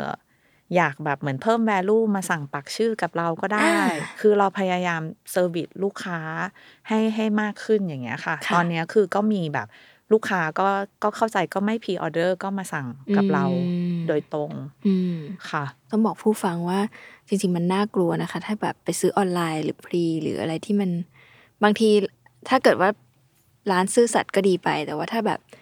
เราต้องซื้อของปลอมในราคาของจริงนี่น่ากลัวมากเหมือนกันค่ะเนาะแล้วอยาก็กอยากให้คนไทยเออช่วยกันสนับสนุนจริงๆคนไทยด้วยกันใช่นะคะใช่คือให้ใช่เงินมันอยู่ในประเทศไทยใช่ภาษีอยู่ในไทยแล้วเราก็แบบท้ายสุดแล้วก็คือคนไทยด้วยกันอืมคือ support กัน ตอนนี้คือแบบมองมองไปอย่างร้านที่ขายเสื้อผ้าเด็กค่ะแฟชั่นงานฮอลโลวีนอ่าชุดคริสต์มาสอะไรค่ะค่ะ ปิดไปหลายร้านมากนะคะอืมทุกคนสั่งออนไลน์หมด ของมาจากจีนร้านค้าอ่าอยู่ไม่ได้กันหมดค่ะ ปิด แล้วบางทีนอกจากนอกจากความสบายที่เขาเรียกว่าไงอะหลายครั้งมันมีทักษะหรืออะไรบางอย่างที่คนนำเข้าเขาเขาก็ใช้ความเชี่ยวชาญของเขาอย่างมีเรื่อง service ที่เขาจะค่ะคิดมาเพื่อตอบคนในประเทศหรือแม้กระทั่ง มันมันมีกระบวนการความยากของมันอยู่นะเขามีค่าใช้จ่ายค่าใช้จ่ายตรงนั้นที่ต้องเสียด้วยใช่ ดังนั้นคือ จริง ๆ อยู่ว่าบางทีเราสั่งทางเมืองนอกอาจจะง่าย ขนค่าขนส่งอาจจะถูกในบางทีหรือว่าเร็ว หรือว่ามันลิมิเต็ดในบางอย่าง แต่ว่าก็ถ้าอันไหนราคาเทียบกันแล้วมันไม่ได้ต่างกันมากเยอะว่า มันแง่มุมนี้ก็น่าสนใจว่าเราก็ค่ะสนับสนุนคนที่คนนำไทยเข้าด้วยมากันก็จะดีค่ะใช่ใช่อืม น่าสนใจค่ะ มีบทเรียนไหนที่เป็น แต่ว่าบทเรียนก็คุยไปแล้วเนอะแต่มันมีเสริมอีกไหมคะที่เป็นแบบจุดที่ทำให้เปลี่ยนมุมมองความคิดเกี่ยวกับธุรกิจ มีไหมเรื่องไหน จอยว่าน่าจะเป็นทุกทุกคนเป็นเหมือนกันหมดช่วงค่ะโควิดที่ผ่านมาอ่าสองปีอะค่ะค่ะคือจุดนั้นเนี่ยคือทำให้เราแบบคิดคิดว่าเราต้องเหมือนเป็นต้นไผ่ที่ไหวตามลมอะค่ะอืมคือ โควิดนี่คือคอนคอนโทรลไม่ได้ค่ะ ห้างทุกสาขาปิดหมด แล้วเราจะแบบขายสินค้าให้ลูกค้าได้ยังไงอืมคือเราก็ต้องปรับเปลี่ยนวิธีการขายค่ะถ้าเราแบบเหมือนกับไม่ปรับเปลี่ยน คือเราคิดว่าทำยังไงก็ทำอยู่อย่างนั้นนะคะอืมแต่ว่าตอนทุกวันเนี้ยคือธุรกิจมันมันไปไม่ได้ค่ะอในเมื่อแบบประตูที่หนึ่งมันปิด เราอืมต้องหาประตูที่สองประตูที่สาม ค่ะ เพื่อเพื่อขายสินค้าเรา อืมอย่างของเราช่วงที่เจอโควิดโควิดนี่คือพนักงานเราไม่ได้นอนกันเลยค่ะ แพ็คของกันแบบว่าทำไมคะถึงคนคนก็เลยต้องสั่งออนไลน์ สั่งมาที่ คือเราก็ในเมื่อห้างปิดอะค่ะค่ะเราก็เลยคิดว่าเราจะทำยังไงให้ลูกค้าแบบเหมือนเห็นสินค้าเราอ่ามากขึ้น เพราะว่าค่ะเจลลี่แคทเนี่ยคือ แบบมันเยอะเยอะค่ะเยอะมาก คราวนี้เราก็เลยแบบมีการไลฟ์เอาพนักงานมาอ่าไลฟ์ให้ดูเลยว่าสินค้าเรามีอะไรมีอะไรบ้าบ้างงอ่าวันนี้ลูกค้าอยากดูน้องแมว น้องแมวมีอะไรบ้าง วันนี้อยากดูน้องหมา วันนี้อยากดูสัตว์ทะเล วันนี้อยากดูเซตขนมค่ะคือเราจัดไลฟ์แต่ละวันไม่เหมือนกันนะคะอืมแล้วก็แบบ ลูกค้าก็สั่งตอนนั้นเลย สั่งกระจุยกระจายเลยค่ะ พนักงานนี้ไม่ได้นอนเลยค่ะให้กับกลายเป็นว่ามันก็หาเจอโอกาสใหม่ ๆ ดีซะค่ะอีกอย่างนี้ไหมคะใช่ค่ะ จุดนั้นอืมเราก็เลยคิดว่าเหมือนกับอืมคือธุรกิจทุกวันนี้มันมันเปลี่ยนค่ะมันเปลี่ยนได้ตลอด เราต้องแบบเหมือนกับอยู่ให้ได้กับทุกสถานการณ์อ่าค่ะ เหมือนแบบน้ำอยู่ในแก้วภาชนะทรงไหนเราก็จะต้องแบบอยู่ให้มันได้อะค่ะอืมทุกวันนี้มีเป้าหมายต่อไปของ จอยทอยยังไงบ้างคะคือถ้าเป็นไปได้นะคะค่ะในอนาคตเราอยากแบบเหมือนทำแพลตฟอร์มของอืมเราขึ้นมาค่ะแล้วเราจะคัดเลือกเหมือนกับแบรนด์สินค้าค่ะ มาขายกับเราอืมเหมือนกับตั้งแต่คุณแม่ท้องเดวันอ่าจนถึงมีลูกลูกโตอะค่ะ สามารถมาสั่งซื้อของกับเราได้หมดเลย แต่เราอยากสร้างความแตกต่าง เช่น เหมือนกับให้วินทั้งคนซื้อคนขายค่ะเราอาจจะแบบ เหมือนคุยกันแล้วก็มีโปรโมชั่นว่าถ้ามีลูกค้าแบบมาสั่งสิบคนอืมก็จะได้สินค้าราราคาคาพิพิเศเศษษอย่างเงี้ยค่ะ ให้อยู่ในแพลตฟอร์มเราถ้าเป็นไปได้นะคะ น่าสนใจอะค่ะ เพราะว่าจริง ๆ community แม่และเด็กนี่เป็นอะไรที่เหนียวแน่นหนึบค่ะ เพราะว่าอย่างที่บอกคือตั้งแต่ท้อง day one ค่ะไปจนแบบลูกกี่ขวบก็ตามอะ มันจะมีความเหนียวแน่นอยู่ แล้วก็ มันมีของเขาเรียกว่าไงมันเกิดมันมีความเป็นไปได้ในการสร้างธุรกิจหรือว่าค่ะซื้อขายอะไรกันมากมาย ถ้ามันเกิด community อะไรประมาณนี้หรือว่าแพลตฟอร์มเนี่ย มันตอบโจทย์ทั้งตลาดทั้งคนทำธุรกิจหรือแม้กระทั่ง แม่แม่ๆบางคนอาจจะ มีเห็นโอกาสในการแบบต่อยอดอะไรบางอย่างจากสิ่งนี้ได้ ซึ่งน่าสนใจ ค่ะ ทุกวันนี้มีอืมกลุ่มแอดมิน เขาแบบจะซื้อสินค้าแล้วเขาค่ะก็สามารถไปต่อรองอ่าในราคาที่ค่ะที่ถูกลงได้ค่ะ ก็วินทั้งสองฝ่ายทั้จริงงคค่ะนซื้อจริงคนขายอืมดีค่ะต้องติดตามว่า มันจะออกมาเป็นยังไง เชียร์ให้ทำคุณจอยเชียร์ให้ทำเพราะว่าค่ะอยากทำค่ะเนี่ยมีคุณอุปการกับคุณแม่แม่ๆมาก รวมถึงแบบแม่แม่ๆในอนาคตอย่างชาวผู้ฟังที่ฟังอยู่นะคะ ตอนนี้อยากซื้อตุ๊กตาให้ลูกแล้ว คือยังไม่มีลูกแต่ว่าจะไปซื้อตุ๊กตาไปก่อน โอเคค่ะ สุดท้ายแล้วค่ะ ทุกวันนี้คุณจอยตื่นเช้ามาด้วยความความเชื่อแบบไหน มันเปลี่ยนไปจากแต่ก่อนยังไงบ้าง ทุกวันนี้ตื่นมาคือ คิดว่าแบบเราอยู่กับปัจจุบันอืมหมายความว่าคือเราเราคิดว่าเราพยายามทำทุกวันให้มันดีอะค่ะค่ะคือวันต่อๆไปเนี่ย มันมันต้องดีแน่นอน อดีตที่เราเคยผิดพลาดมาแล้ว เราก็คงกลับไปแก้ไขไม่ได้ แต่มันก็เป็นบทเรียนให้เรา ทุกวันนี้ตื่นมาก็คือแบบ เราคิดว่าเราดูแลลูกค้าอืมดีๆค่ะในทุกๆวันให้ลูกค้าพอใจเรามีความซื่อสัตย์กับลูกค้าค่ะอ่าเราคิดว่าธุรกิจมันมันต้องดำเนินไปได้ค่ะ จากเดิมที่เป็นบริษัทที่นำเข้าอยากจะนำเข้าของเล่นคุณภาพแล้วก็เอ่อ สินค้าดีๆ ให้กับแม่และเด็กอะค่ะ ทุกวันนี้จอยทอยเป็นอะไร ถ้าเราอยากจะบอกผู้คนหรือเราอยากจะเป็นอย่างเป็นใครให้เขาจดจำเราแบบไหน เราอยากให้เอ่อทุกวันเนี้ยค่ะอืมคือ ถ้าจอยออกไปเดินข้างนอก หรือค่ะว่าเดินห้างหรืออะไรอย่างเงี้ยค่ะ คือเราจะรู้สึกภูมิใจ happy คือเราจะเห็นเราต้องเห็นเด็กหรือว่าอ่ากลุ่มวัยรุ่น ถือ Jellycat แล้ว เรามีกลุ่มลูกค้าที่เช่นคุณแม่แบบโทรมาว่าลูกลืม Jellycat อยู่ที่สนามบินแล้วเป็นรุ่น limited ไม่มีอีกแล้วแล้ว แล้วส่งรูปลูกร้องไห้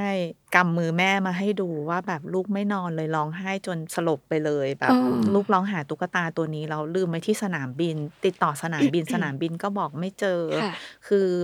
สินค้ามันมี value ทางใจมากอืมคือทางเราเนี่ยแบบ คือได้ฟังแล้วเราต้องช่วยเขาหาเลยค่ะ ว่ารุ่นเนี้ยมันแบบยังมีอยู่ที่ไหนมันมีที่ที่ไหนบ้าง คือก็พยายามแบบหาจนเจอค่ะเหลือหนึ่งชิ้นพอดีเขาโชคดีมากโอ้ยน่ารักก็มากก็ส่งส่งด่วนส่งด่วนให้เขาอะไรอย่างเงี้ยค่ะโหชอบมุมนี้คือ มันไม่ใช่แค่ของเล่นน่ะวันนี้ที่เราคุยกันทั้งหมดทุกอย่างที่เป็นสินค้าที่คุณจอยคัดเลือกมา คือมันมีคุณค่าทางจิตใจกับใครบางคนอยู่มาก ๆ แล้วก็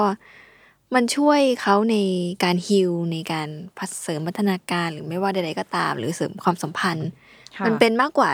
แค่สินค้าและแบบบริการค่ะจริง ๆ หรือว่าแบบเออบางทีเจอนักเรียนมาแบบมุงค่ะกันอยู่เขาแบบสมมติตุ๊กตาแบบพันห้าอย่างอ่าเงี้ยฮะค่ะเขาสลับกันซื้อนะคะ หมายถึงว่าเพื่อนคนที่หนึ่งเนี่ยเจียดค่าขนมห้าร้อย คนที่สองเจียดห้าร้อยแล้วคนที่สามมาเจียดห้าร้อยอืมแล้วเขาก็จับฉลากกัน ว่าไปบ้านใครก่อนว่าไปเหรอบ้านใครก่อนโอ้ยน่ารักอะแล้วเดือนหนึ่งอีกเดือนหนึ่งอะค่ะ เขาก็มาเขาแต่เขาจะบอกว่า พี่ช่วยเก็บตัวนี้ให้หนูก่อนนะคะ หนูกลัวหมดแต่ว่าเดี๋ยวเดือนหน้าหนูมาแน่นอนหนูสลับกันซื้อแบบสามคนอ่น่ารักมากคือเรามีแบบเหมือนกลุ่มลูกค้าที่ที่น่ารักกับเราแบบ เยอะมากค่ะ มันทำให้เหมือนเป็นแรงผลักดันที่แบบทุก ๆ วันเราตื่นมาเราแบบเหมือนอยากคุยกับลูกค้าอยากเจอลูกค้าหรือว่าลูกค้าบางคนที่แบบซื้อของเราจนเหมือนเราเป็นลูกค้าเขาด้วยอะค่ะ ก็ไปอุดหนุนขนมคุกกี้เขาด้วยอะไรของเขาอะไรอย่างเงี้ยค่ะ เหมือนเป็นแบบเพื่อนกันเลยค่ะอืมค่ะ ก่อนจะไปสรุปปิดท้ายรายการค่ะยังมีคำถามจากทางบ้านนิดนึงหลายคนแบบว่าซื้อตุ๊กตาเจลลี่แคทเต็มแล้วก็แบบ ดันซักผิดวิธีน้องแบบ